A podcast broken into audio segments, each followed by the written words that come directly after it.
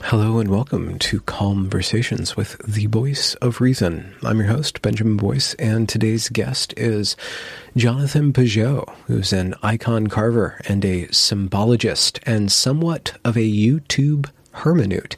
That is a interpreter of the meaning inside of various cultural artifacts and products. I wanted to speak to him about the template of the temple of human meaning, if there is such a thing, like a, a pattern that undergirds all of our meaning making patterns. And we start there, but then we veer off into a bunch of different areas regarding humanity and our collective meaning and our spirituality and our religiosity or just our religious impulse. This is our third or fourth time speaking. And so, if you want to know the development of these conversations, I will try to link a miniature playlist down below for you to surf the symbolic waves with myself and Jonathan. For now, I will hope that you are content to just dive into the deep end of meaning with us, or the deep end of the meaning pool with us. Here you go. It's good to see you. Yeah, it's great to see you too. I think the last time we spoke was probably in June or July with Paul Vanderklay. It's a while ago. Was it last year? Yeah, that would yeah. that make sense. That makes sense. The world was like going and as if it has stopped going. what have you been uh, investing most of your time in lately? I mean, I'm just trying to kind of consolidate. I'm trying to make the whole symbolism thing not about me. I guess would be the a lot of my energy is going into, and so there are a lot of people kind of buzzing around uh, who have their own content, and there's like a, a Facebook group, and um, there. So I'm trying to. I'm changing my website into kind of a platform which will be a place for discussion and for people publishing their own stuff. So oh. that's been yeah. So it's we've already been doing it. Like we have a blog that people publish on, um, and we have like a group of editors and a group of uh, kind of proofreaders and stuff and so i'm trying to take that to the next level so that we can you know just to me it's it's i'm hoping there'll be like a team of people that kind of understand what all this is about so that so that we can keep changing the world i guess. You know that's the idea. Um what is this all about jonathan? Well it's really about it's one of the things that's going on is that the world is being re-enchanted you could say. And so the religious is crashing back into reality whether we want it or not. It's just happening. And so the idea is i'm hoping that there can be enough people that are advancing in this direction in a in an under with understanding and with a kind of with an understanding of what's happening and so that it doesn't get out of control and so the last year with the whole uh, Floyd protests and you know the kind of weird the weird vibe around COVID and the way people perceive it and these strange new uh, ways to show you're a good person all of these strange things are kind of are all kind of flooding in and people are struggling to really understand what's going on mm-hmm. uh, and so i think that that's what's going on is that a lot of that the a lot of the, the modernity and the kind of materialism is is breaking down. Um, and so that can have some scary ramifications. And so hopefully we can have some people that are speaking into that in a good way. Yeah. It it seems like listening to your material there's a pattern underneath the pattern making. Like there's this kind of this algorithm of pattern recognition. Mm-hmm. and I, I don't know if there's if it can be distilled into like a very simplified pattern. Is it intuitive? Is it like math, like picture math in some way? Mm-hmm. Is it always is it you projecting onto the world in order that you previously know or that you kind of recognize, I don't know, intuitively, subconsciously? Yeah. I think it's a mix. I think it's a place where it's hard to differentiate the two, uh, in the sense that so one of the things that's going on, I would say, one of the things that people are understanding more and more is the the role that consciousness plays in how reality appears to us.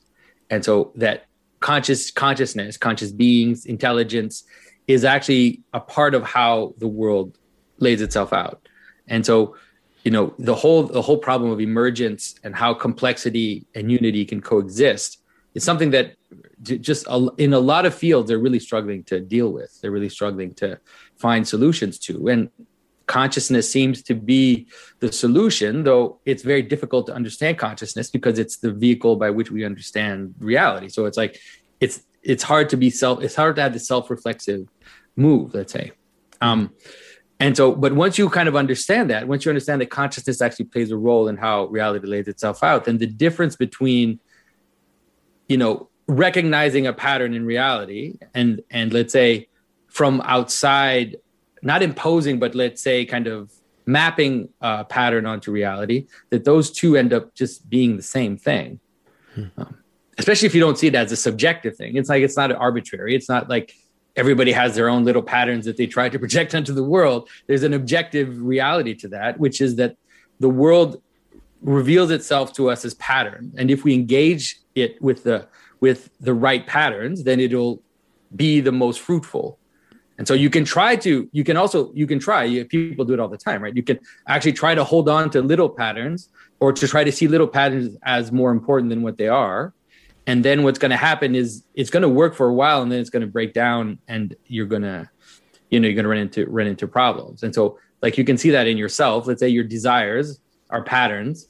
And so if you, you can, you can latch on to these little patterns and if you're not careful then they, they, they, actually exist like they have their own existence so it feels mm-hmm. like you're doing like you're in, on a right track but then when you start to to play it out then it uh, hmm. then it then it it will devour you or you know and, and something like that you know? so speaking of biology let's say uh, our digestive tract so one way of adulating that is to become a glutton or an Epicurean, yeah. even to really maximize that portion of life and to maximize that pattern.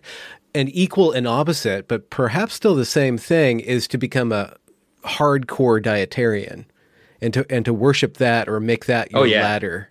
Uh, That's a great it. god right now. There's so many like di- that dietary god is just taken over. Everybody just talks about food all the time. It's really hilarious. Huh. I mean, it really is. It shows you like what what happens when these smaller patterns kind of take over and they kind of take over the horizon of reality and then everything gets seen through that lens yeah. uh, that's a great example you know yeah. like and and the, and so the dietary guy sees himself as op as an opposite to the fast food glutton but they're serving the same god ultimately just like the capitalists and the communists see themselves as enemies but they're just all serving the same thing well, what see, would be the common God in the capitalist con- communist continuum. Well, well, the idea that the the purpose of of humanity is is kind of physical wealth or let's say physical comfort and the, so if you attain that then you'll be free somehow and so the communist thinks you know it has to be done equally and through this kind of this uh, this system that that kind of gives to everybody what they need, and the the capitalist thinks it's through competition, um, you know, through effort. But uh, both are worshiping, you know, the same thing. And so even though they're enemies, they end up they end up being on the same field. So that's mm-hmm. why when someone asks me that, like, are you are you a socialist? Are you a capitalist? I'm like, I'm not. I don't. I'm not going to play your game. I, I, don't. I don't. I I don't see those as being as being the highest value. You know. Uh, so yeah, but you can still articulate value within that conversation.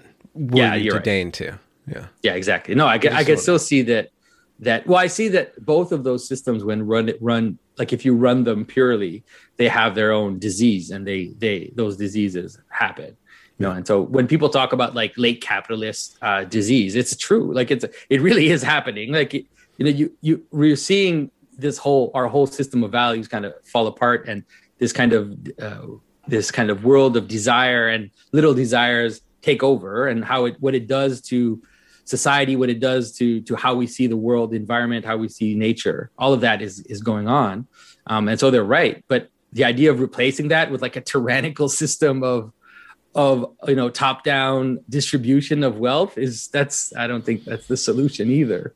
Mm-hmm. So, mm-hmm. Mm-hmm. so you have a template it's partially intuitive and partially based on your learning. I, I think that there's both going on. I don't know to what extent you're aware which is which, but you're obviously very well studied, but you're also you have an artistic sentiment. And I think that that your storytelling in the moment, making sense out of any given set of phenomena, be it a TV show from Disney to a uh, racy music video, you can just apply this thing, uh, right? Music video. yeah, I'm referring to something you released yesterday. Yeah, which, just a recent video, the Montero. Very well done. Very well done. Um, so it seems like you have a template for a temple that can organize everything else. Um, underneath. I, so the I, the idea, like the way that I see it, is that the patterns itself, or like the things that I'm pointing to, are not visible. Like they're not, they can't really be totally contained, and so it's just that they're they're they inform reality, and so the the way to the way you can only intuit them but you can't totally describe them. So the idea is to help. One of the ways that I try to do it is to sh- is to surprise people with examples that they didn't think were, you know, like I'll like you said, like I'll find an example from the Bible and then from some stupid music video, and then the fact that I can show you that those two things are talking about the same reality kind of gives you um, hmm. like a like an intuition of something of something above it, which is which is manifesting in these two different things. And yeah. so that's kind of so so it's not like so you could say that the temple, for example, is definitely an image, a cosmic image of everything. Um, but there are many images like that. Like the, there, there are many versions of of that kind of cosmic image. But the, the the image of a temple is definitely like a microcosm in terms of how it has it has it accounts for kind of all all reality, even the breakdown of reality. One of the problems with a lot of the systems is that they don't account for the breakdown of the system. Uh, whereas the kind of traditional symbolism actually accounts for the place where systems break down. So the, the idea of a hierarchy of being means that you also yeah. understand that on the edge of that, there are freaks, there are exceptions, there are all these things on the edge. Um, and so it, it actually, and you can actually help people understand that. Like you can un, you can help people understand what the role of the freak is, or what the role of the strange is, uh, in in kind of a meta system, let's say. Mm-hmm. Uh, whereas when we tend to think of the system, we tend to think of things that are totally contained and that the, all of it is named. But in the symbolic vision, there's also room for the unnamed and the unnameable, let's say, or the things yeah. that escape escape uh, identification. Yeah. Um, yeah.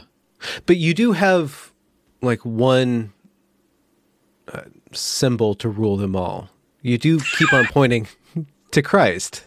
Yeah, you say it explicitly. Well, I think yeah, the incarnation, the incarnation is definitely a. How can I say this? It definitely brings in everything into itself, uh, and it does in a way that's very difficult to describe. Even the story itself, it's it's hard to contain it in your mm. mind when you try to, because it Christ contains sometimes these like wild opposites in the same story, and it can kind of when you look at this the story, it kind of can go by you and you don't realize it. But then when you start to attend to it, you realize what's going on in this. So story. wait, it, it, it's, it's almost like you're describing analyze. something that's uh, a system that's constantly breaking itself, then, or constantly pulling it's, itself it's most out like, of systemization. It's like, maybe that's a good way of understanding in the sense that that uh, Christ, you can see, let's say, the, the pattern of of the logos, you can kind of see the image of the temple, right, in his story but then there's also all these things in his story that join the let's say uh, say it this way, like let's say a temple has a as a holy holy a holy place, and then it has a hierarchy where you'll have a priest that that is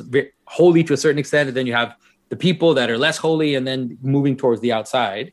Um, and the outside is usually understood as kind of chaos. But Christ actually does weird things where he joins the extremes together.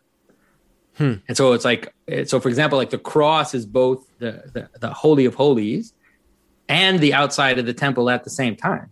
And it's there in the story. It's like I'm not just saying that to sound smart. It's like in the story, you have a sense that what's going on is there's a joining of the extremes in one in one place. Okay.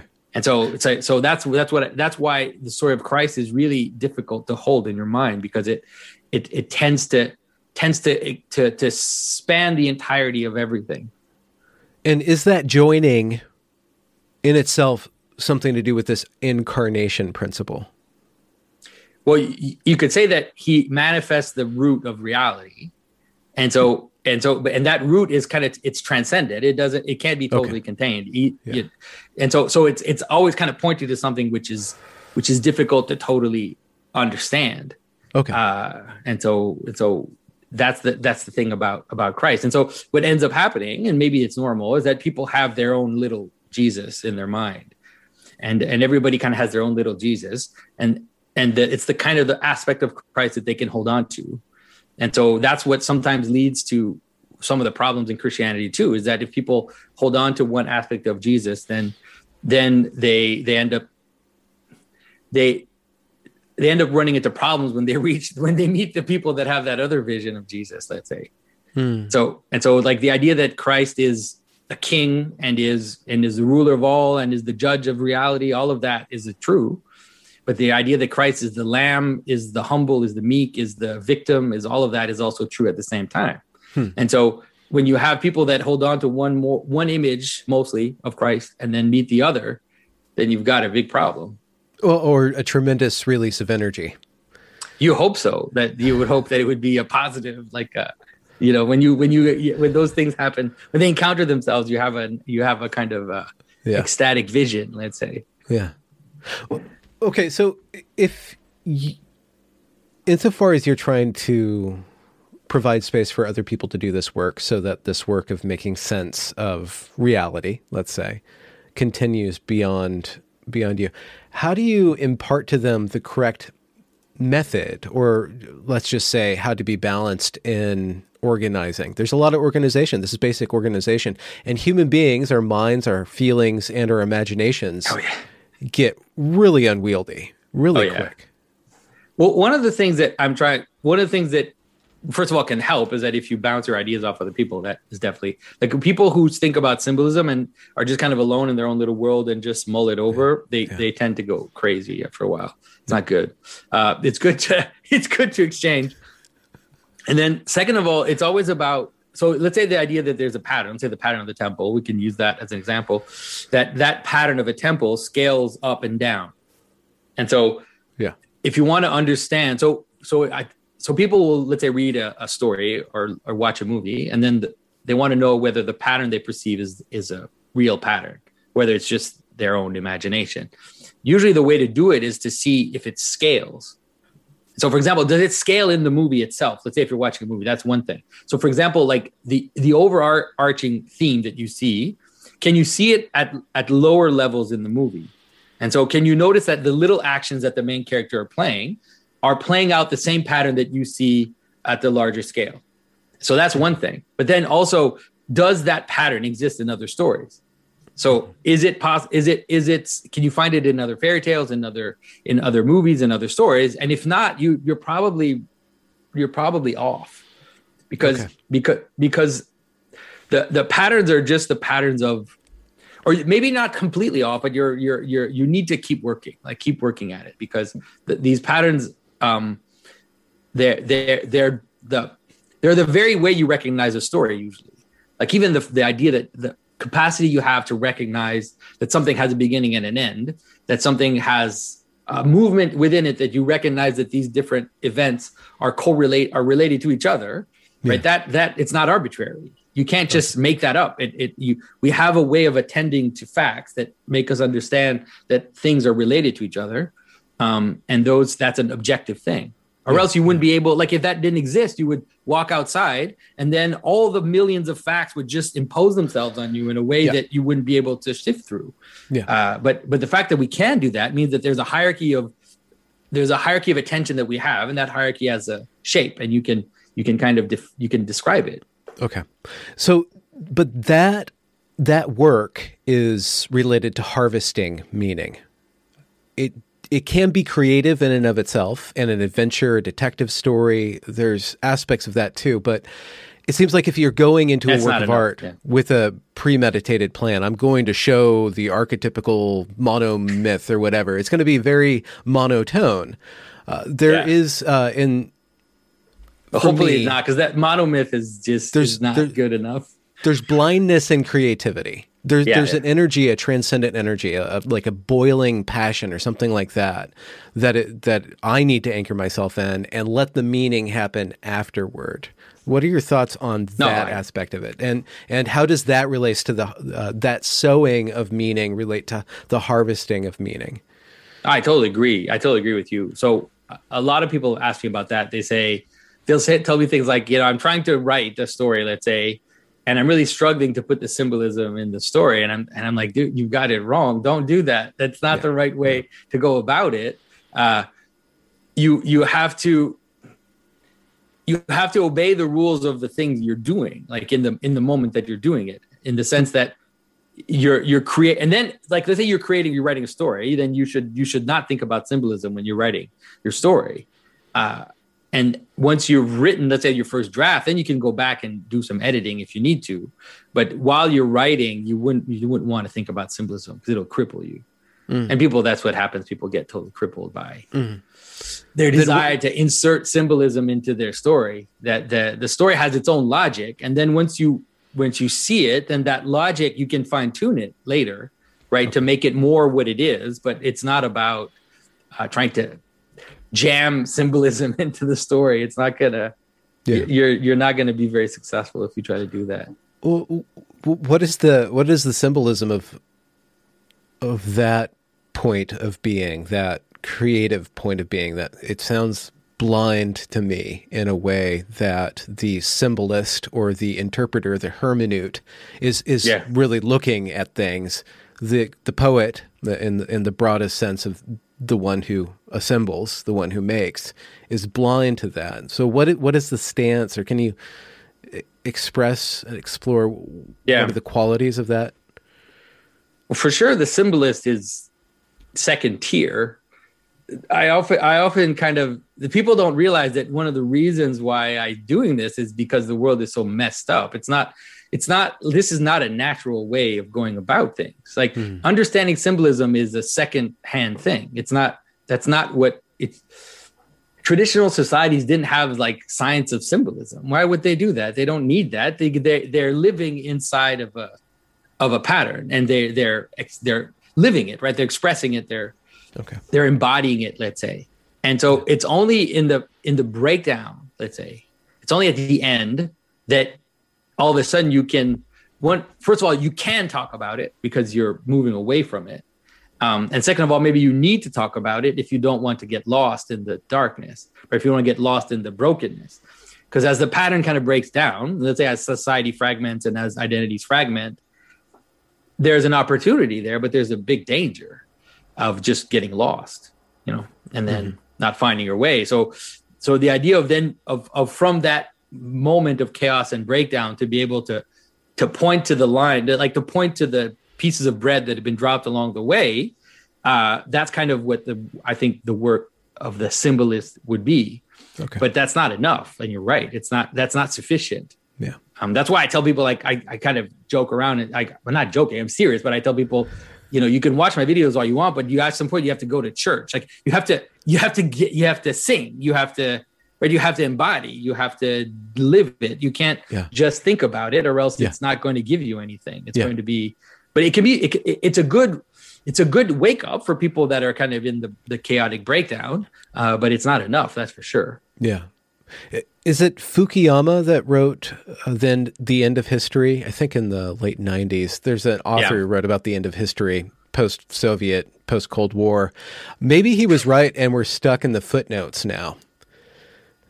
Well, history's coming back pretty fast. Fair enough.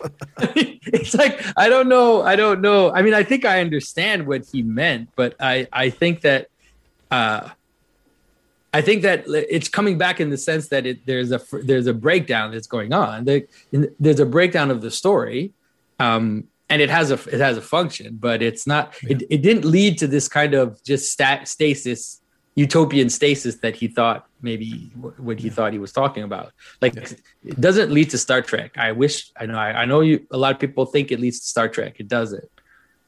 It doesn't lead to a world with like Christian values without religion, where you explore the world with with these Christian values. Like Mhm.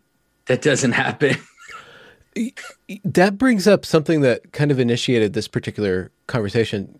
Richard Dawkins asked a question about why one person can't change races, but they can change sex or gender, whatever you want yeah. to say. And then uh, that got some blowback, and he's like, Well, I retract my question because I don't want to be allied with those bigots on the Republican side. And then a bunch of his colleagues, or the, this humanist association, so called, said, Oh, we don't want to be allied with Richard Dawkins because he's a bigot now. And it was just it was an aspect of what we perceive as the dark side of religion, the uh, judgmental side, the part that that condemns and casts out and makes a scapegoat and says this is unpure and distances that person. And I went to the humanist website and they had their explanation of what humanism is to them. And it was a bunch of like anecdotes or personal representations that were very uh, quotidian is the word. Very puffed up on these these really great sounding ideas. It, it had all of the this very fruitful we we are free from superstition. Hmm. we, we can we can love each other through science and objective reality. And it sounds really good on paper uh, but it doesn't taste good to me but i don't know if that's just because my tastes are different yeah. than that. What what are some of your because what I saw was that well they're going to impose some sort of religious moral order and they've mm. latched onto it with social justice. Social justice has provided atheism and and humanism with that moral code scrubbed of all this religious symbolism. What is missing when you get away from that symbolism is some sort of guidance through this structure. I don't know. What are, what are your thoughts yeah. on?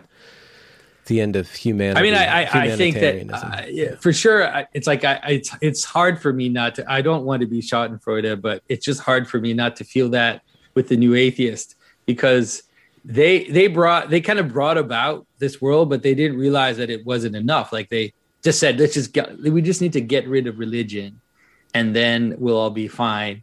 But they they introduced the world to social justice. Like they opened the door to social justice, and now they're getting devoured by their own child. Let's say.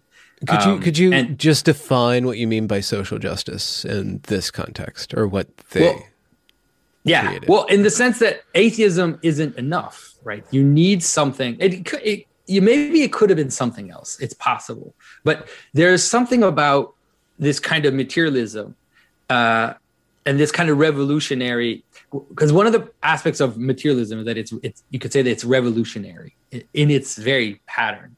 That is, it's trying to say that reality stems from below, right? Reality stems out of matter, and that the patterns are just this superstitious, oh, superimposed thing that we put on there. Okay, uh, but this revolutionary way of thinking, it has a it has a reality, and it it plays itself out you know, and it plays itself out by a succession of revolutions. Uh, and so the social justice is the is the, like the final revolution. It's mm. the last revolution because it's it's basically saying we want to take the the most rejected thing and make it king. Like we want okay. to we want to identify the most marginalized, most rejected, most strange, most uh, less the thing that has the less identity possible, the least identity, and then we want to make that the king. Um, but that it's I mean obviously Dawkins when he was when he was trying to reduce the world to genes didn't understand that that's what he was bringing about. But it doesn't mm. matter. It doesn't matter when you try to stem reality from below. Mm-hmm. It's going to play itself out in terms of meaning. And the final the final version of that is that. So you could say that it's just another version of the tyranny of the proletariat, right? It's just another version of the idea that that which is the lowest has to become king. And and and so now it's playing out in terms of identity instead instead of in terms of uh, in terms of social class. But it doesn't matter. It it's, it's in terms of the story, it's the same. Okay. And materialism is is part of that rung. It's part of that game, even if they don't realize that that's that that's what's going on like one of the the absurdity of, of Dawkins' um, like proposal to make the entire world an expression of genes is just so absurd. It's it's absurd in the sense that it, it, this denial of patterns or this denial that there is a top down layout of how the thing works. That's why I mean that it's it, it's just kind of this. It's it's funny to watch that him then get eaten by okay. his own process. Okay, uh, but in a social manner because he tried to avoid the social question. He's like, I just proposing this biological thing. Like I'm just I'm just proposing this scientific thing. I've even heard interviews with him where he says that oh I, when I when it turn when in terms of social questions I you know I defer to the sociologist and I defer to the to to those people. But dude, like I said, the pattern is gonna is, is happening and it's happening to you in society. So the the version of his selfish gene of this lower reality of this like lower reality coming up and ruling over let's say top down uh, top down structure. Now it's playing out in the social fear and he doesn't see that it's the same thing. He doesn't see hmm. that now he's being devoured by his own story. Okay. Does that make sense? Yeah it's a tide with a thousand eddies by which i mean you, you take that major revolution of uh, of instead of this transcendent reigning over the immanent or the bottom, you do that turn first, and then it works out on every sub pattern afterwards. Yeah. Every single pattern. Just like you were saying with with the story. How does it work out if we do it here? If I do this privilege politic in this training right here, how's that going to work out on every level of my organization? Just for example, yeah. uh, in the and you can you can understand and you can understand it in terms of uh, so so for example, like whether people agree with this or not like it doesn't it doesn't matter. So you have this like in terms of just understanding the pattern like i just let me draw out a pattern for you. Okay. so you have this idea that let's say the spiritual authority the priests the prophets you know they have they get their authority from god. Yeah. okay. And and and then they they usually they don't have physical power so the priestly caste, they don't have an army. They're not supposed to, you know, or like the let's say the the, the Brahmins in in India don't have don't have a, a, physical power, right? And then they confer some authority down to the level below them. Let's say the the politicians, the, the kings, the the warriors, or whatever. Um, usually, what happens, and you can see it like uh, when the when the political class tries to take power from the spiritual class so in the Middle Ages, you see that as the King of France trying to subject the Pope to him. Uh, you know, uh, killing uh, killing the Templars, all of that kind of stuff that happened in the late Middle Ages, or making state churches. You know, um, trying to subject the church to the authority of the of the politician. What happens is that then the political power is doesn't have a legitimizing structure. It doesn't have a way to legitimize its authority. Because without does that play out the, then? Then it plays out that the ones below them say, well, you don't have authority over me. Like, where does your authority come from?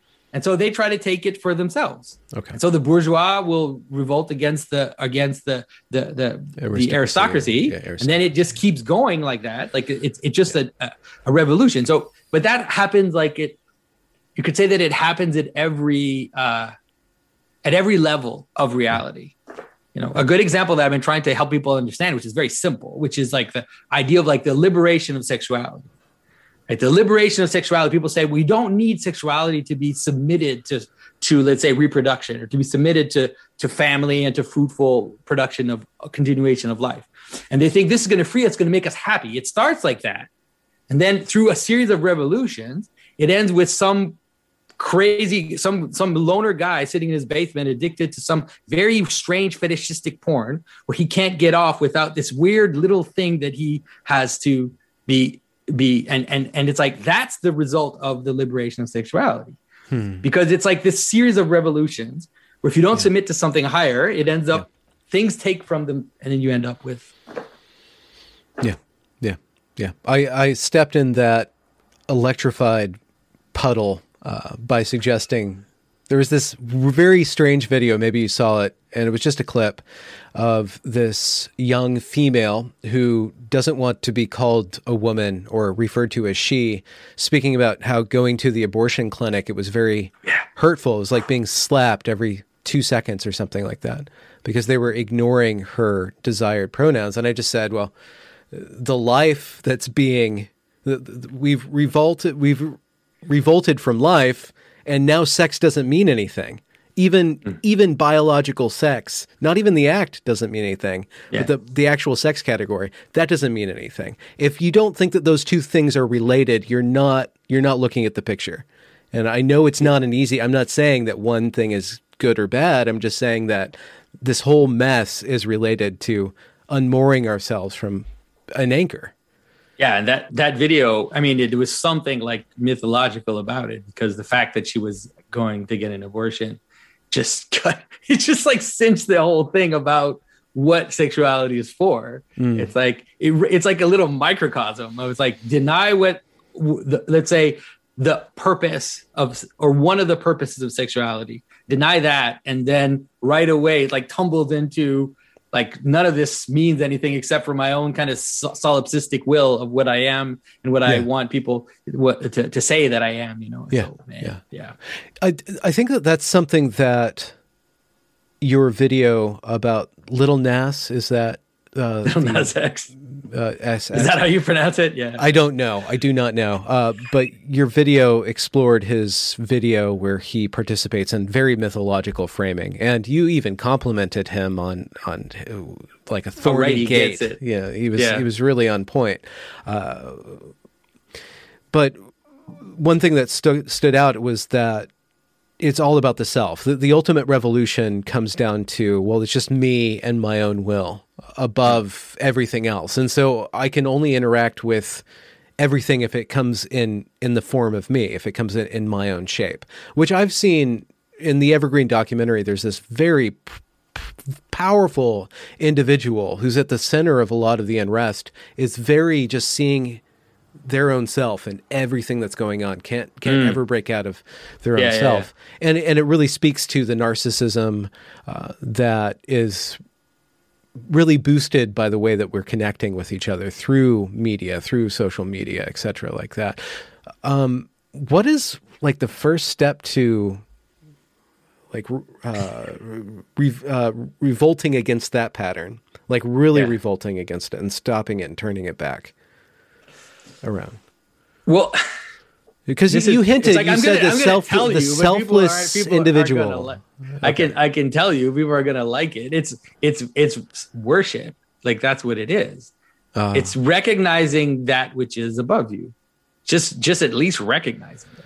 Like recognizing. So you can see it like as simple as you know the the idea of like why is it that AA works and AA first works because the first thing they tell you is you need to recognize that there's something bigger than you. And that's the that's the solution. The the problem that's what was the problem in the first place is was it, you know in the story in the, the biblical story the idea of like taking the apple for yourself right of saying that I am God and that mm. and that I can make myself God. Uh, mm. That's the that's the that's where it all starts to tumble. But if you recognize that which is above you, um, then all of a sudden you you can find your proper place and then you can see that because we're all let's say we're you let's not even say god like let's let, let's let's get lower because god is so high that people or just think i'm talking about a sky daddy. It's like okay so let's talk about playing hockey or playing baseball right? You're in a team and if you want the team to coexist and you want people to start being narcissistic they need to focus on the thing for which the team is bound together. So if, if if you focus on winning the championship and playing baseball as best as you can, then the team can exist as a cohesive whole. But if people start to forget that, and the players start to think just about their Lamborghinis and their girlfriends and their little solipsistic world and their prima donna existence, then the team's gonna, even if the players are the best players, the team's gonna break down and they're not going to accomplish the goal that they wanted to accomplish in the first place. And so that's what I mean is that the solution is always to see what is above us which binds us together um, and if we can do that then we we get pulled out of our of our of our kind of uh, self-referential narcissistic space you know but but ultimately that does lead to god and and but but we can understand it at lower levels if if yeah, god yeah, is too yeah, too difficult to talk about. Well okay let, let's for the moment let's uh, parenthesize. Let's put into brackets those people who can't think of God as anything other than the sky daddy or, or yeah, yeah, yeah, think about it negatively in that way. What are some of the problems that believers have, especially young believers? People are saying, okay, there is a God I need to worship. uh, what is this thing? Uh, th- there's some uh, snags and trips in that conception. And what are some, what is some of the underbrush that needs to be cleared up when somebody's ready uh, to go down the path of uh, con- committing to to worship? Yeah. Well, especially now, because one of the problems we have now is a narcissistic form of Christianity too, which is that you know, people say, I recognize there's a God, but God is basically my servant. I'm not going to say that, but I act that way. Like I act as if God is there to fill my needs, right? I'm, you know, so I go to church because I, to fill my needs. And I go to church to, to, to get something to get something whether it is and and the thing is that you will always get something from from from that but if you if you focus just on the things you get then at some point it's the same kind of narcissism is going to break down Okay. Right. And, and so, because if you do that, then what's going to happen is if life doesn't go the way you want it to, you're right away going to doubt your faith, right? Because because you got sick or because your best friend died or because these hard things are happening to you. It's like, well, I doubt my faith because basically I thought that the the, the ultimate source of reality was there to serve me and to make me feel good about myself. Um, huh. And so that's one of the big issues that people have. Um, I think in terms of kind of contemporary Christianity, where that's how they they don't they wouldn't necessarily say it out loud but you can see by the way people are acting and interacting that they tend to think that way um, uh, uh, what's the proper way of folding that suffering into faith rather than using it as a means of escape hmm. i mean i think humility it's, it's tough it's like I, am judging myself when I say that. I'd be careful, man. Careful what I say because it's a tough road to to go down. Um, you know, accepting like just the idea of accepting the lot that you have. I think you know, accepting what's going on doesn't mean that you're not going to do anything about it. Right? Doesn't mean you you're not going to try to to work on what's going on. But it's it's it's like just accepting that this is what I've got. Like this is the reality that is there. Um, mm you know but that's a it's tough that's a tough thing to do mm-hmm. sometimes mm-hmm.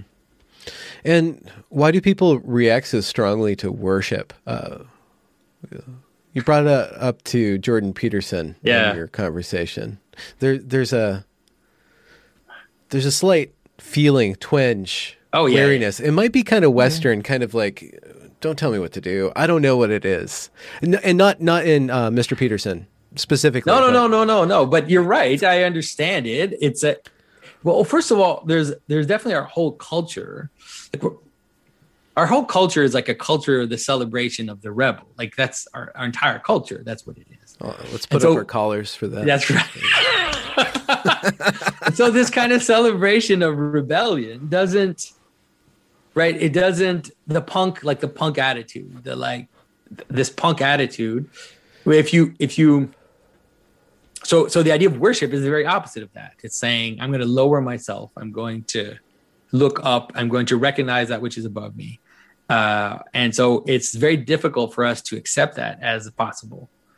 Um, but we do it. The thing is that we do it anyways. We're going to worship anyways. Everybody worships. It's just the problem is that if you do it unconsciously then that's when you that's called addiction right?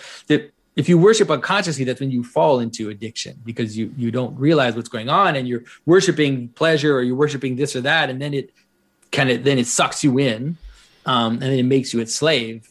So so that's why i'm saying like the ultimate ultimately you want to be deliberate about what you worship rather than just be accidental yeah you, yeah you have to be careful because you're going to be shaped into the shape of what you are worshiping. If you worship a stone object, you'll slowly kind of turn into that stone object. You'll turn into whatever pattern you adulate that yeah. will come to engulf all, all of you. And that's easy. You know what heroin looks like, right? Everybody knows what heroin looks like. Everybody knows what what an alcoholic looks like. They actually it actually physically transforms you. Like everybody knows what someone what a prideful person looks like. That's why we have these that's why you can play it in a movie, right? You can you can play a prideful person and we'll recognize that.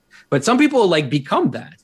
Mm-hmm. And you and it's and it changes their face. Like they actually physically become the yeah. thing that they worship. Yeah. Uh, and so and so it's a, it's a reality. Like the thing that you worship will, like you said, will mold you into its image. Yeah, yeah. But, but there there are still patterns that are greater than us that aren't God.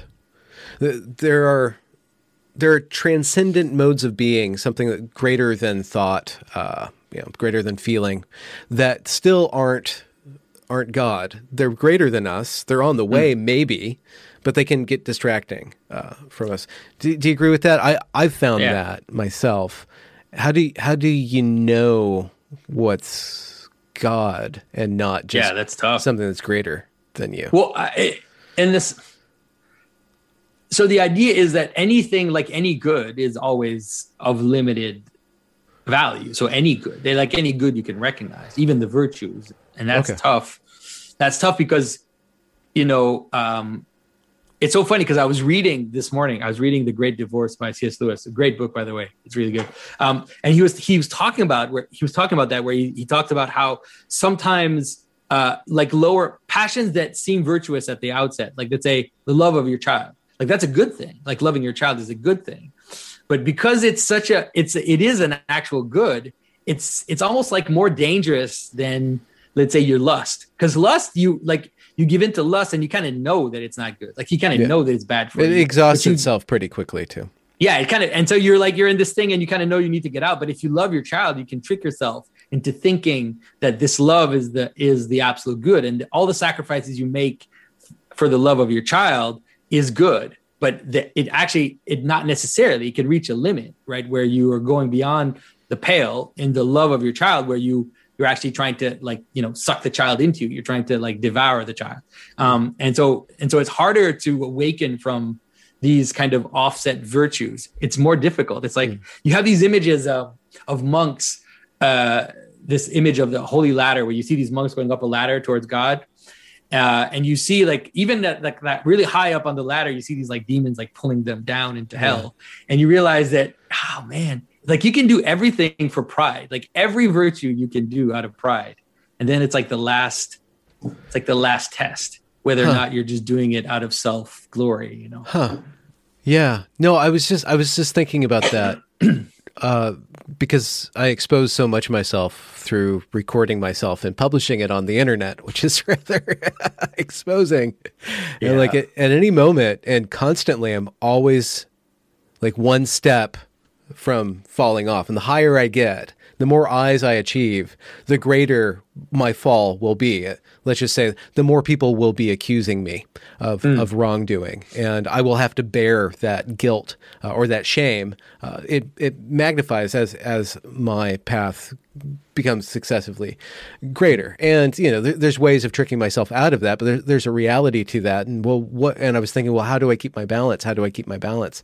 And I remembered this dream that I had about 20 years ago I had this conversation with a close friend about heaven and hell, and we were talking about the reality of that. And uh, so I was I was thinking about that, and then I had this dream that I was actually in hell, and everything was pain and suffering, and below me was this brick path, and the only way that I could stay on the path out was to be completely calm and completely relaxed and and not respond to the pain, not magnify hmm. that pain and that suffering, and just very humbly, very quietly follow that that trail out.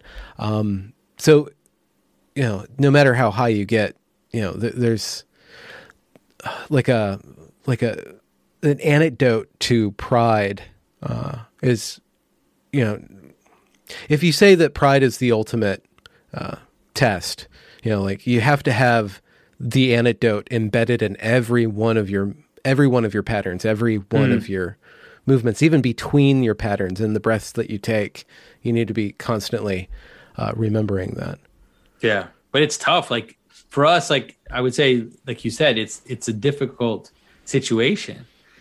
You know, I feel it all the time in hmm. terms of the fact that we have these public uh, personas, and then yeah. Sometimes you talk to someone and you real and you see in their eyes something which is scary, um, you know, and so and it's dangerous. It's like you almost want like this is dangerous for me. Like get away, get away. You know, you huh. want it to. You almost want to push it away, or sometimes you don't. You want it. You want it. You know, because it feels. It, it gives you. So it's a. It's a. It, I think that that's like one of my biggest. uh it's one of my biggest fears because I'm not a humble person. Like it just naturally, I'm just not. I think anybody who's watched my videos will see that sometimes it comes out like I'm not a humble person, and so it's like I, I, I anyways, I hope, mm. I just hope God will preserve me through this because yeah, sometimes it's especially like I, in the past few weeks has been whole Lent is the worst. Like Lent is the worst. Like it, you you can follow my Twitter feed when you see like when you see me start to say certain types of things, you're like, okay, Jonathan, it's not doing well. it's like it's usually is this like this kind of arrogance and pride that comes out. Yes. And so, yes. Yeah. Yeah. Yeah. I'm doing Ramadan right now, and there's different levels to it. Uh, there's the, the very basic level is just cutting out food during the day. Mm-hmm. But then, you know, the, the next level down is like, well, cutting out being proud, uh, cutting out being uh, petty, uh, arguing, snarkiness, gossip. Gossip is a big one. You know, like different behaviors. You you start mm-hmm. to take a break from different behaviors in the hopes that you're preparing the ground for uh, kind of a renewing of your heart, a renewing of your awareness, so that you can actually examine uh, mm. your your your basic code. Not that you can necessarily change it, but at least you're becoming aware of it. And that so are you are you Muslim? Like, how when did this happen? No, I'm not Muslim. Uh, I, my my spiritual group, the the founder of it uh, was Muslim. He came from Java, Indonesia, and uh, it. He just said that it's a good thing. If you're a Christian, do Lent. If you're uh, Muslim, do Ramadan. It's a really good. It's a necessary part of development. And because mm-hmm. most people in this group uh, did Ramadan, I'm like, okay, well, this makes sense to me. I tried it out, and uh, you know, how's it fasting. going? Sun, sun sunset. You know, I, I kind of messed up because I got the second vaccine on Saturday and it wrecked me. It absolutely wrecked me. So I had to break my fast uh, uh, on Sunday and a little bit on Monday. I had to end it uh, soon. So mm. I have to kind of get back on the path. But it has been historically very good for me. And I I didn't do it for a number of years, and then for some reason, I did it during lockdown uh, last year. And as soon as it was as it was over, it's a lunar. It's based on the lunar cycle, so it's, it shifts twelve or fifteen days, and mm-hmm. it it it ended. It cleaned me out. It was really difficult one. I had a lot of stuff that I was just like I was just feeling crappy. I had to get a lot of stuff out. It ended, and then the whole world blew up, and Evergreen became national and like I was really in the right space to start to speak about and and hmm. operate uh, from uh, a certain level uh, and to observe what was going on from a certain level. So it was really, I was lucky that it it was timed correctly. Yeah, well, I'm I've been curious about that about how you're dealing with this because basically, 2016 and 2020 it's like 2020 was like a macro version of what was yeah. going on in 2016 yeah. and so you know even in terms of in terms of evergreen in terms of like the whole brett and jordan peterson stuff all that happened at during that during that time it's as if now it's gone national um and so yeah, i've been curious about how you see that like how you perceive what's going on well you know, people send me articles like, here's another place that's doing the same thing. And I'm kind of tired of it now. I'm like, I, I mapped out the pattern. I told it in wonderfully cringeful detail, like the most cringe worthy compilation of footage. I, I went the distance. I don't know if there's anything else to do, but let it play out. So I feel mm. in my heart very worried when I, I, look at what's going on, I feel very worried that the gender issue, especially what um, is happening through the medical establishment and children imprinting these ideas into the bodies of, of youth, is, is very troublesome to me. And I, I don't know how to encapsulate my worry except for taking breaks from it. So I don't know hmm. exactly. Mm. Uh, what to do, but I'm very, I'm very, very worried when I when I look at the state of the world. But I trick myself into saying it's gonna it's going to exhaust itself. It's really going to exhaust itself. And the p- problem is, is to build the ladders of people that wake up mm. before they hit rock bottom to, or when they are in rock bottom to, to walk out. So that's the only thing that I can really do is help people out uh, when they're ready to get out. But I can't stop it. I can't stop it. Yeah, I think you have the same intuition as I do in terms of saying like trying to build uh, like a bastion or a, a seed or something for for rebuilding after all of this is kind of played out. But like you said, it's like you're just watching it happen. It's like a tidal wave, and and you're like, what are you going to do? You can't you can't stop it anymore. It's yeah. too it's too late.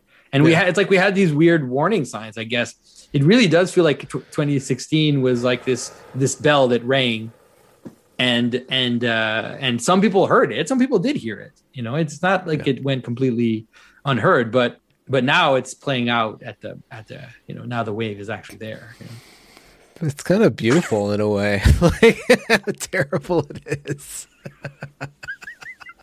Well there i mean there's something like like i said there's something ecstatic about the you know what i the reenchantment. And so and it's real. Like it's like all of a sudden you almost see like you can almost see the demons like entering back into the world if you look cracks, you can see the know? saints coming down too. You can. That's what i hope is that i hope that it's all kind of it's all happening and that there'll be some bright lights that are that are shining you know in this this kind of uh this reopening of the world to to to these patterns. So so that's the that's the that's the hope. And i think it's i think it's happening. I've been i've been really surprised to see people i didn't expect at all like complete kind of secular atheists all of a sudden surprise me with some of the things they're saying surprise me with some of the actions they're taking.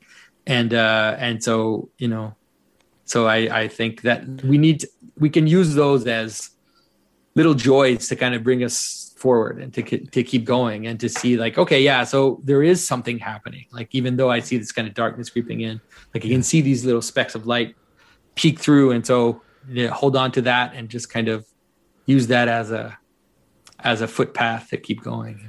Is there I, I think part of your work is to make the the sacred secular in a way. And i think part of jordan peterson's a phenomenon as a phenomenon, not as an individual, uh, not as a psychologist, but just as a phenomenon, which is undeniable that whatever he was doing, he tapped into something really big. The, and mm-hmm. he still is doing something really big. So, uh, just abstracting from his phenomena, there's this. He's bringing these two things close enough for this charge to start to arc and i think it's mm. like a religious understanding and a materialist understanding and and i think that they could i think religion needs to be renewed and I think that uh, material, uh, mat- our material knowing has given us a lot. We cannot deny it. We can't walk away from it, but it needs to be brought into some sort of order. And I think that what you're doing is filling in the gaps of, of at least with artistically, like the, there are these patterns, like these breadcrumbs that are leading us back to some sort mm. of correct stance between us and and the you know, God or whatever is outside of the frame. Um, whether or not people are going to be able to set aside their pride uh, before it breaks them is is another question. But if if people are ready for re-entering into the church and just say, "Okay, I'll, fine, I'll go, I'll go," like. What do you think the church needs to do to be ready or, or to be uh, welcoming? Hmm. I mean, I think that for sure, I think that the church is struggling to to understand what it's for, you know, because all the stuff that's going on in the world is happening in the church as well. It's like the the this kind of weird infection.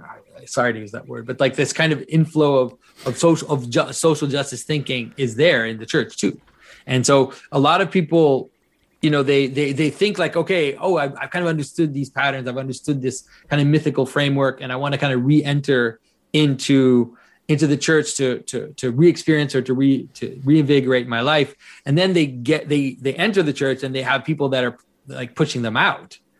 They're, they're people saying you know it's all about morality and it's all about you know uh, you know, the environment or it's all about uh, these kind of social justice issues. And that's really what christianity is about. And so they're like, well, i thought I was kind of, it's like, I thought I was moving okay. into something more. And now you're telling me that this is what it, this is what's going on.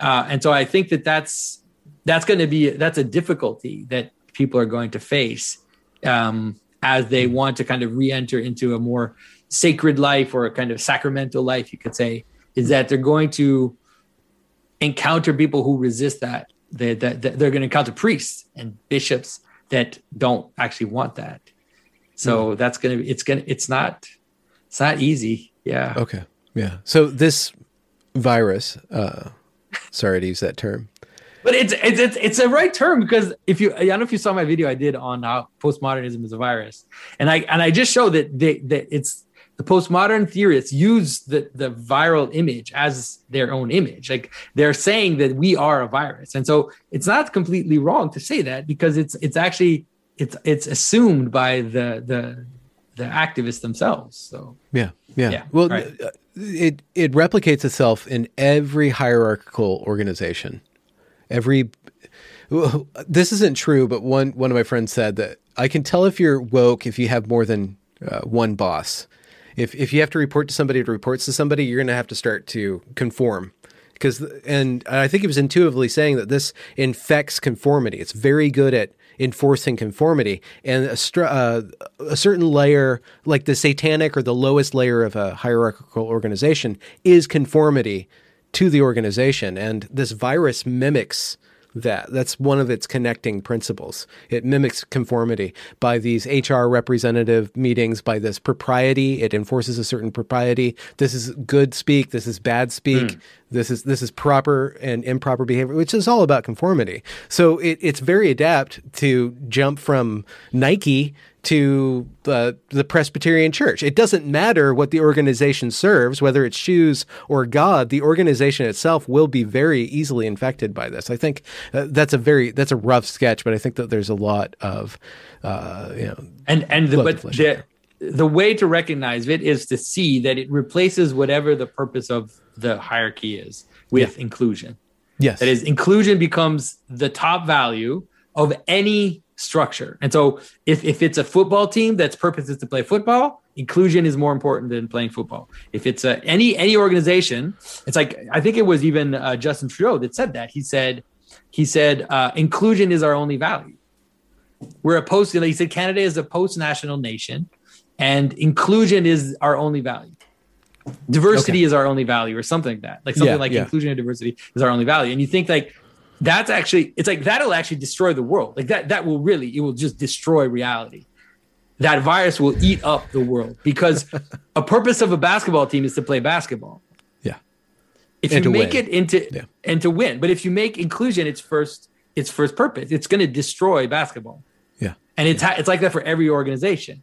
Like inclusion is a, is an aspect is a, is an important aspect of an organization because what it does in the sense that it opens up potentiality for whatever you're doing. So if you're, let's say you're playing basketball, like to have a level of inclusion on the margin of your team is useful because it means means you're capable of recognizing the potential that you can draw in from the outside to accomplish your goal.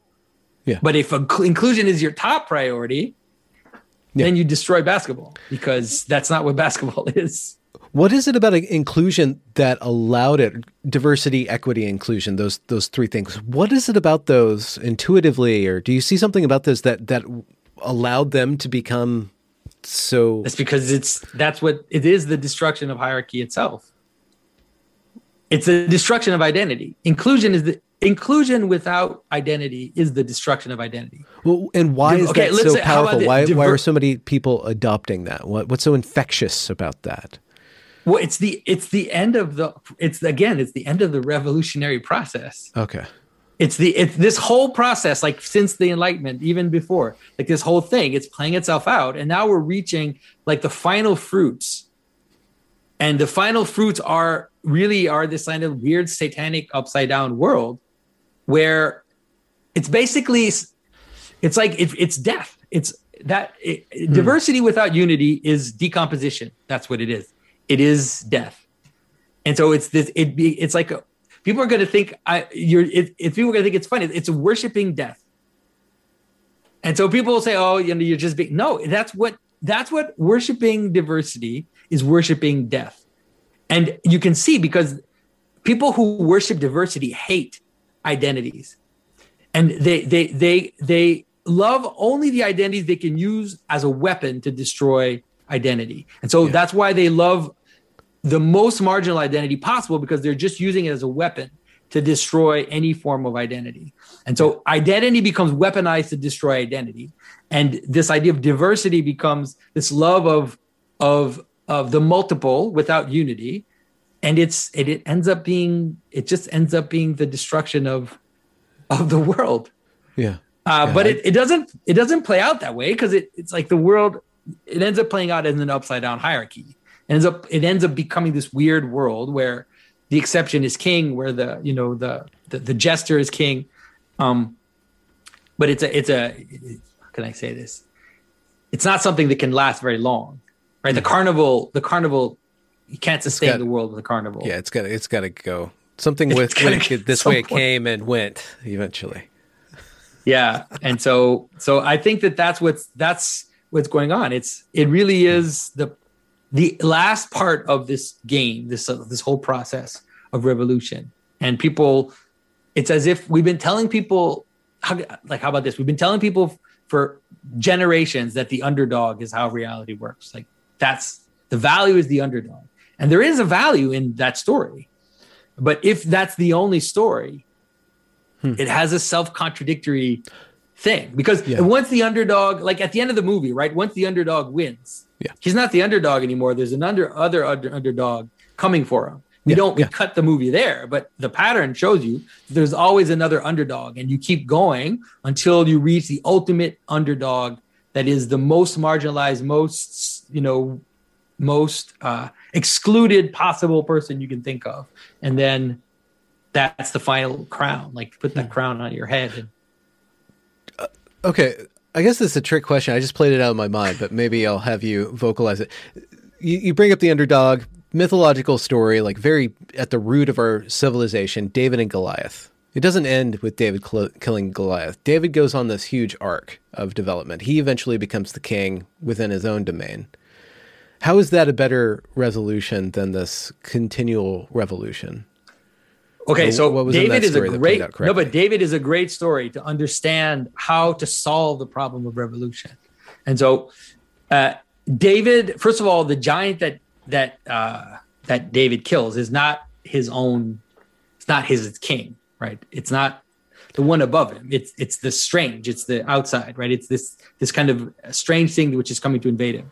But because of that, and partly not just not necessarily because of that, but because of the virtue that David has and the fact that the king is corrupt, David gets named the secret king. Hmm. So David is the secret king, and King Saul, who is this corrupt king, is is not doing well. But David says, "I will not kill the king." And so in the all of David's arc, he refuses to harm the king even though the king tries to kill him constantly. So Saul is trying to kill David, trying to kill David, and David just refuses to kill the king. Um, and that's why he becomes king. That's And then that's really messes things up when he gets up there. he becomes a fallen king in and of himself.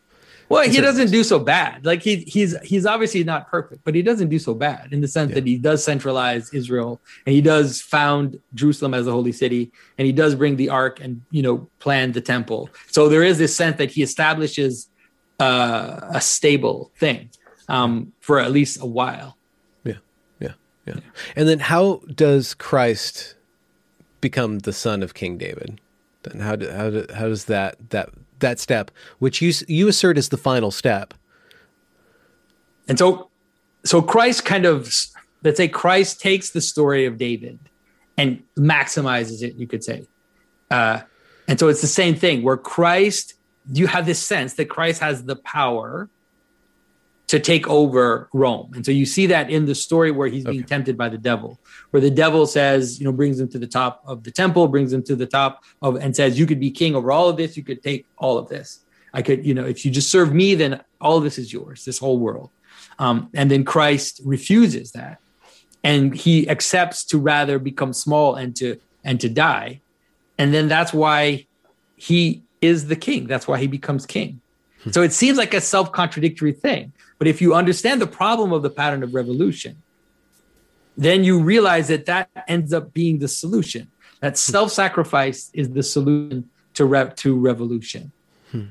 That if you sacrifice yourself then you will be you will be raised up if you will but if you try to take the power for yourself and you try to lord it over others just out of your own power then you'll be taken up by others that are watching you you know from the corners because your your legitimacy won't be real Mm, mhm. right and so it's like the, the the greatest the greatest version of that that happened in recent culture, for example, is in Lord of the Rings. You have this ring, right? And you have this ring of power, and who, this I you have all these characters that think that if I could get the ring of power for myself, then I would use it for good, right?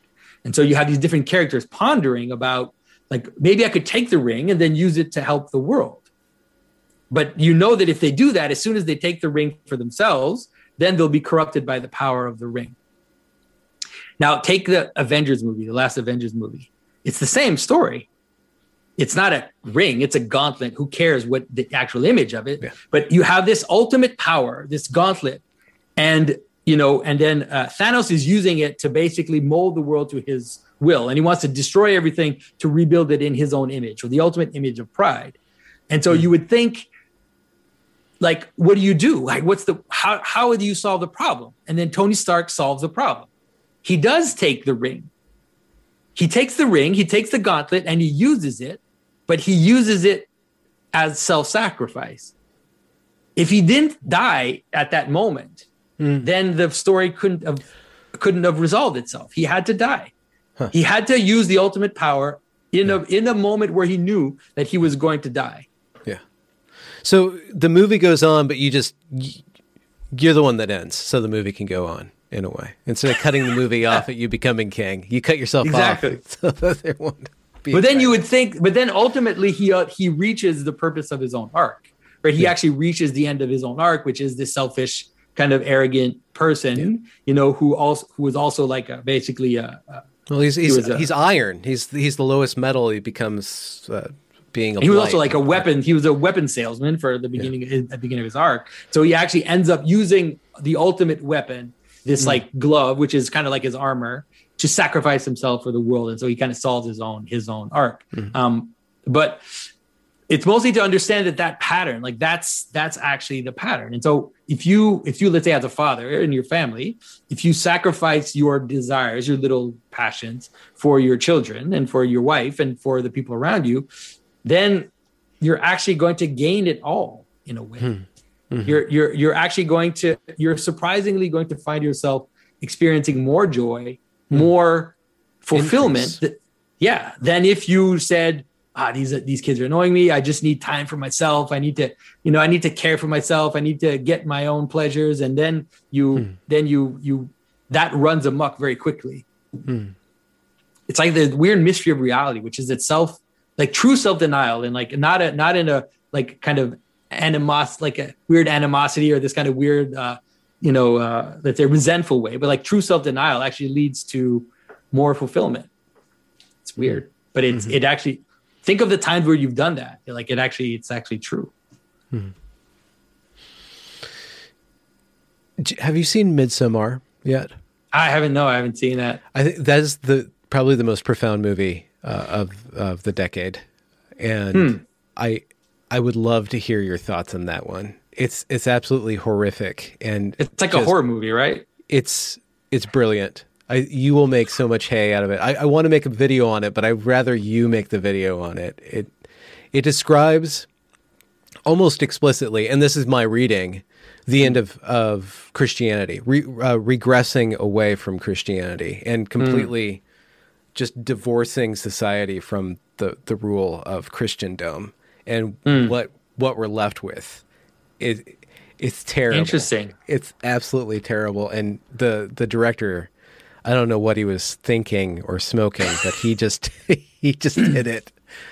He just hit it out of the park on that one. Interesting. Well, there, there are a few. I don't watch a lot of horror movies because I always it takes me a long time to recover from them. Sometimes. Yeah. Yeah. Uh, but I remember there was a movie that was like that. It was that movie. What's it called? Cabin in the Woods by uh, Josh Whedon. Joss Whedon. Yeah. yeah, by Josh Whedon. And he, I don't think he did it on purpose, but he really, he really played out this world like we're in. It's like th- this whole dark reality of sacrifice where you have to sacrifice someone. And then it ends not with self-sacrifice but this yeah. just like refusal to sacrifice anything and this like pothead refusing to sacrifice. And then it's like here come the giants. It's like you caused the end of the world.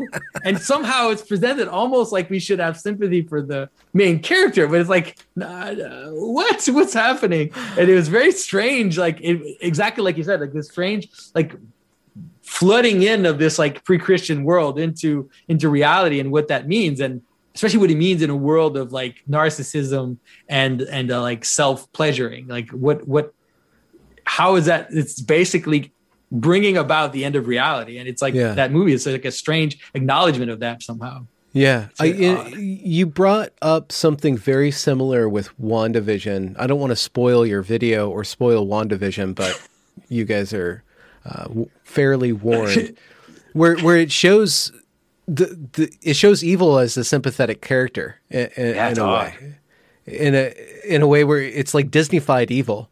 And I wonder if the MCU, so called the Mar- Marvel Cinematic Universe, now that it's taking this turn, will now go forward and just glorify the antithesis of the good in dress it up as the as the good things the celebration of these weird kind of base aspects of reality. I wonder if that's just part of the cycle that you kind of have to do. It's possible because they've been playing that for a while. They had Maleficent, and now they have this Cruella movie, um, yeah. and WandaVision seems to be part of that. Uh, it's and it's I don't totally get it. Like I don't totally hmm. understand. I, I see what's going on, but it, it's it's almost hard to imagine that they're doing it on purpose. Maybe it's like maybe I'm just too. I, I I don't think people have such bad will, but it's very odd this celebration of this of like the female tyrant. Like really, like it it, it starts out with like uh, uh, you know Moana, and it's like it's kind of sub- the rebel. It's kind of yeah. subtle, yeah. It's like subtle, and it's like you know you see Moana kind of humiliating this this uh, male god, and it's like okay, it's it, it's a little subtle, and then it grows and it ends with this like celebration of this like female tyrant that tortures people in order to preserve her her own solipsistic world and you think like is that a conscious arc that you're going on or are you just i don't understand how you can how we can be there like how how is it that we got there yeah well, it's disturbing what's the end game of the female tyrant pattern you, can you kind of dictate how that kind of just logically or dream logically works out I mean, what what the what the the tyrannical mother how it plays out? Yeah, yeah. Pretty. What's what's what's after? Yeah, well, it's not pretty, but is it fecund in a way? Like like it doesn't well, clear no, the it's ground? Not, it's I mean, may, like all all breakdowns clear yeah. the ground in a way. Uh, it's just it can be very painful. It can take a while. Like a lot of people will tell me this. Like a lot of people tell me, well, you know, the I understand and I, I agree. They say this pattern can't hold. You know, it, it's not it's not real. And so it has to break down. But you know, how long did USSR last? It lasted quite a while, and a lot of tens of millions of people got tortured yeah. and killed before we reached the end of this false pattern. And yeah. so it doesn't it doesn't it doesn't mean even though it's a false pattern, it it will impose itself more violently for it being false. And so it's not necessarily going to get prettier. Oh, you know? okay, yeah, yeah. I guess we keep on looking at the abyss and. Uh...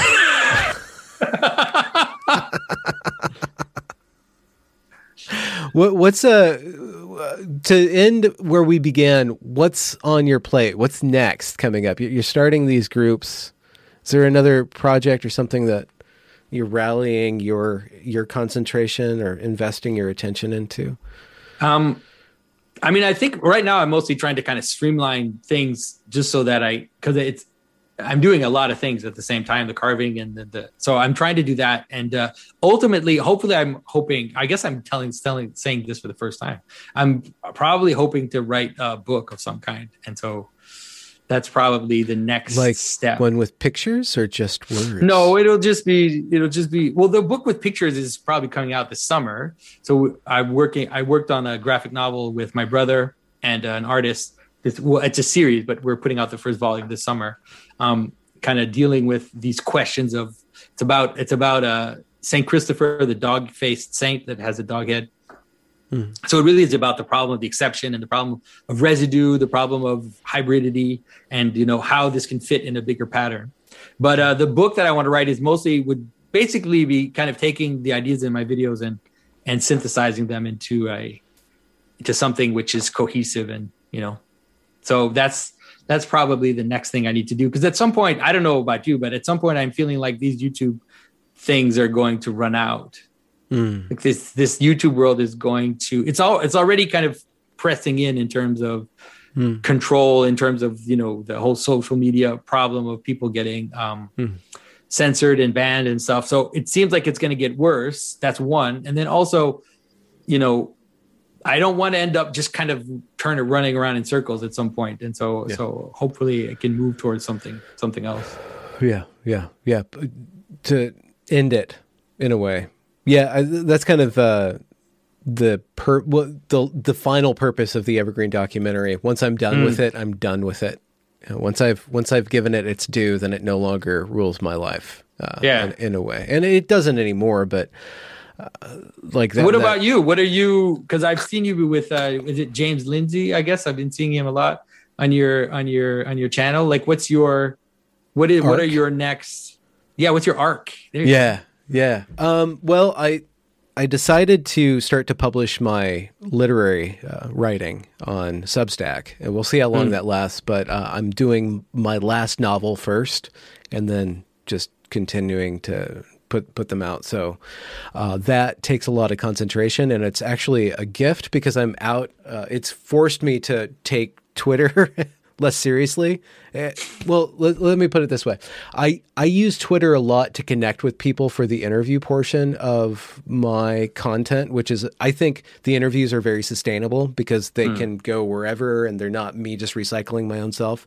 I, I, guess I'm recycling my curiosity, but mm. by the basic fact of it being curiosity, it's always kind of leading me in different directions and stuff like that. But, um, and then I also use Twitter to glean a story of the day kind of content where I ingest a story of a day and putting that creative energy from being a critic into back into being a creator has really like forced me to look at Twitter as just this absolute cesspool of selfish behavior.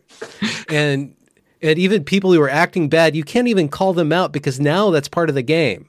They mm. act like a complete jerk, and then people call them out on that, and then they say, "See, this is why you guys are a bunch of jerks. or this is a bunch of white supremacists oppressing me, or you know, look mm. at all these male chauvinists oppressing me." Like, no, you just said something stupid. You know, so there's no solution there. There's just mm. constant, mm. constant chaos, and so it it's forced me to recognize that there's nothing really creative going on there except a witticism mm. every now and then, and to really kind of focus on, you know, like like the, the the big demon in my life, which is like this huge, tremendous ambition that I fed and fed and fed for years, and now mm. once I finish it, then I can put that to rest, and I'm no longer that boy struggling under this big weight of ambition that that uh, that started my arc in the first place back in the mm. mid '90s. So that is kind of.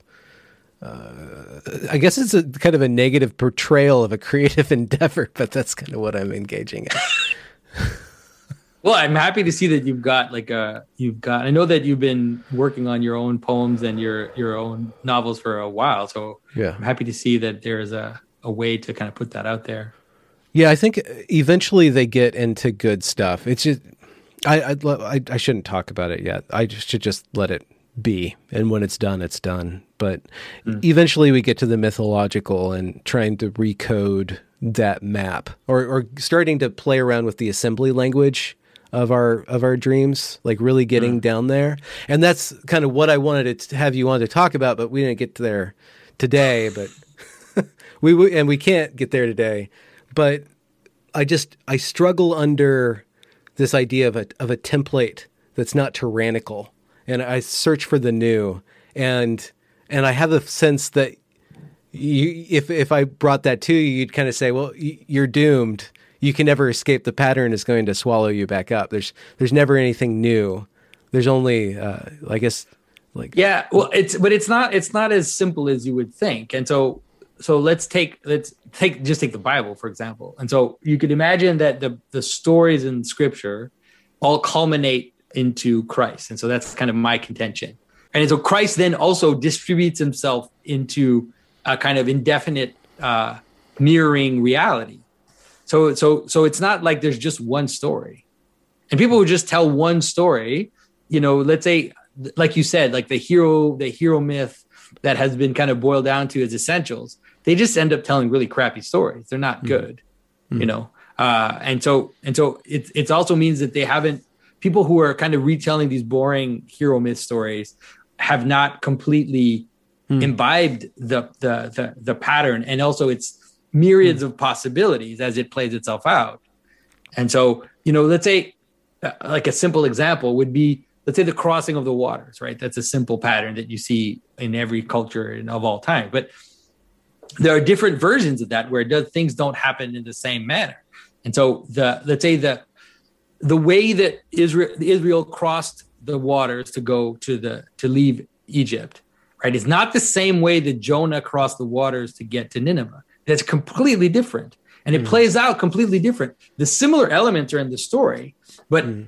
the whole emphasis and everything about it is so completely different that most to most people they won't even be able to see that it's the same it's the same story. And that's fine. That's totally fine. So yeah. so I, I would say that don't the idea is not to get too worried about it's not it's not it doesn't end up playing out as this tyrannical pattern because it it it reflects itself in these in the particulars that it kind of embodies itself in i think it goes back to the like that that, that idea of worship like there's just this there's this this space that reflects something greater. There's just it it's just something but there's this little space inside of that story inside of that drawing inside of that person that reflects up that that is if you polish it right that it it links mm-hmm. up into something greater. And and yeah. Oh that's a good way to see it. Definitely. Yeah. well thank you jonathan. That's uh in the recording now. Um i guess people know where to find you. I'll put links to your uh wonderful body of work in the description. Yeah, and good luck with the uh, publishing of your material. Looking forward to yeah. seeing how that plays out. It's fun. You know, one sentence at a time. I love sentences, but I hate paragraphs and pages are just my worst nightmare. But if I just concentrate on the sentence, I'm okay. you're an aphoristic person. We all know that. That's where you you definitely shine. That's where my seminality is best concentrated. We're going to end the recording now. Congratulations for reaching the end of the discussion. If you enjoyed it, do be sure to leave a review or a comment or a thumbs up or whatever you need to do to show that glorious algorithm that this is some good stuff. And do be sure to go and check that back catalog as it is brimming full of fantastic conversations. Links to provide monetary support are down there in the description as well. Have a good night.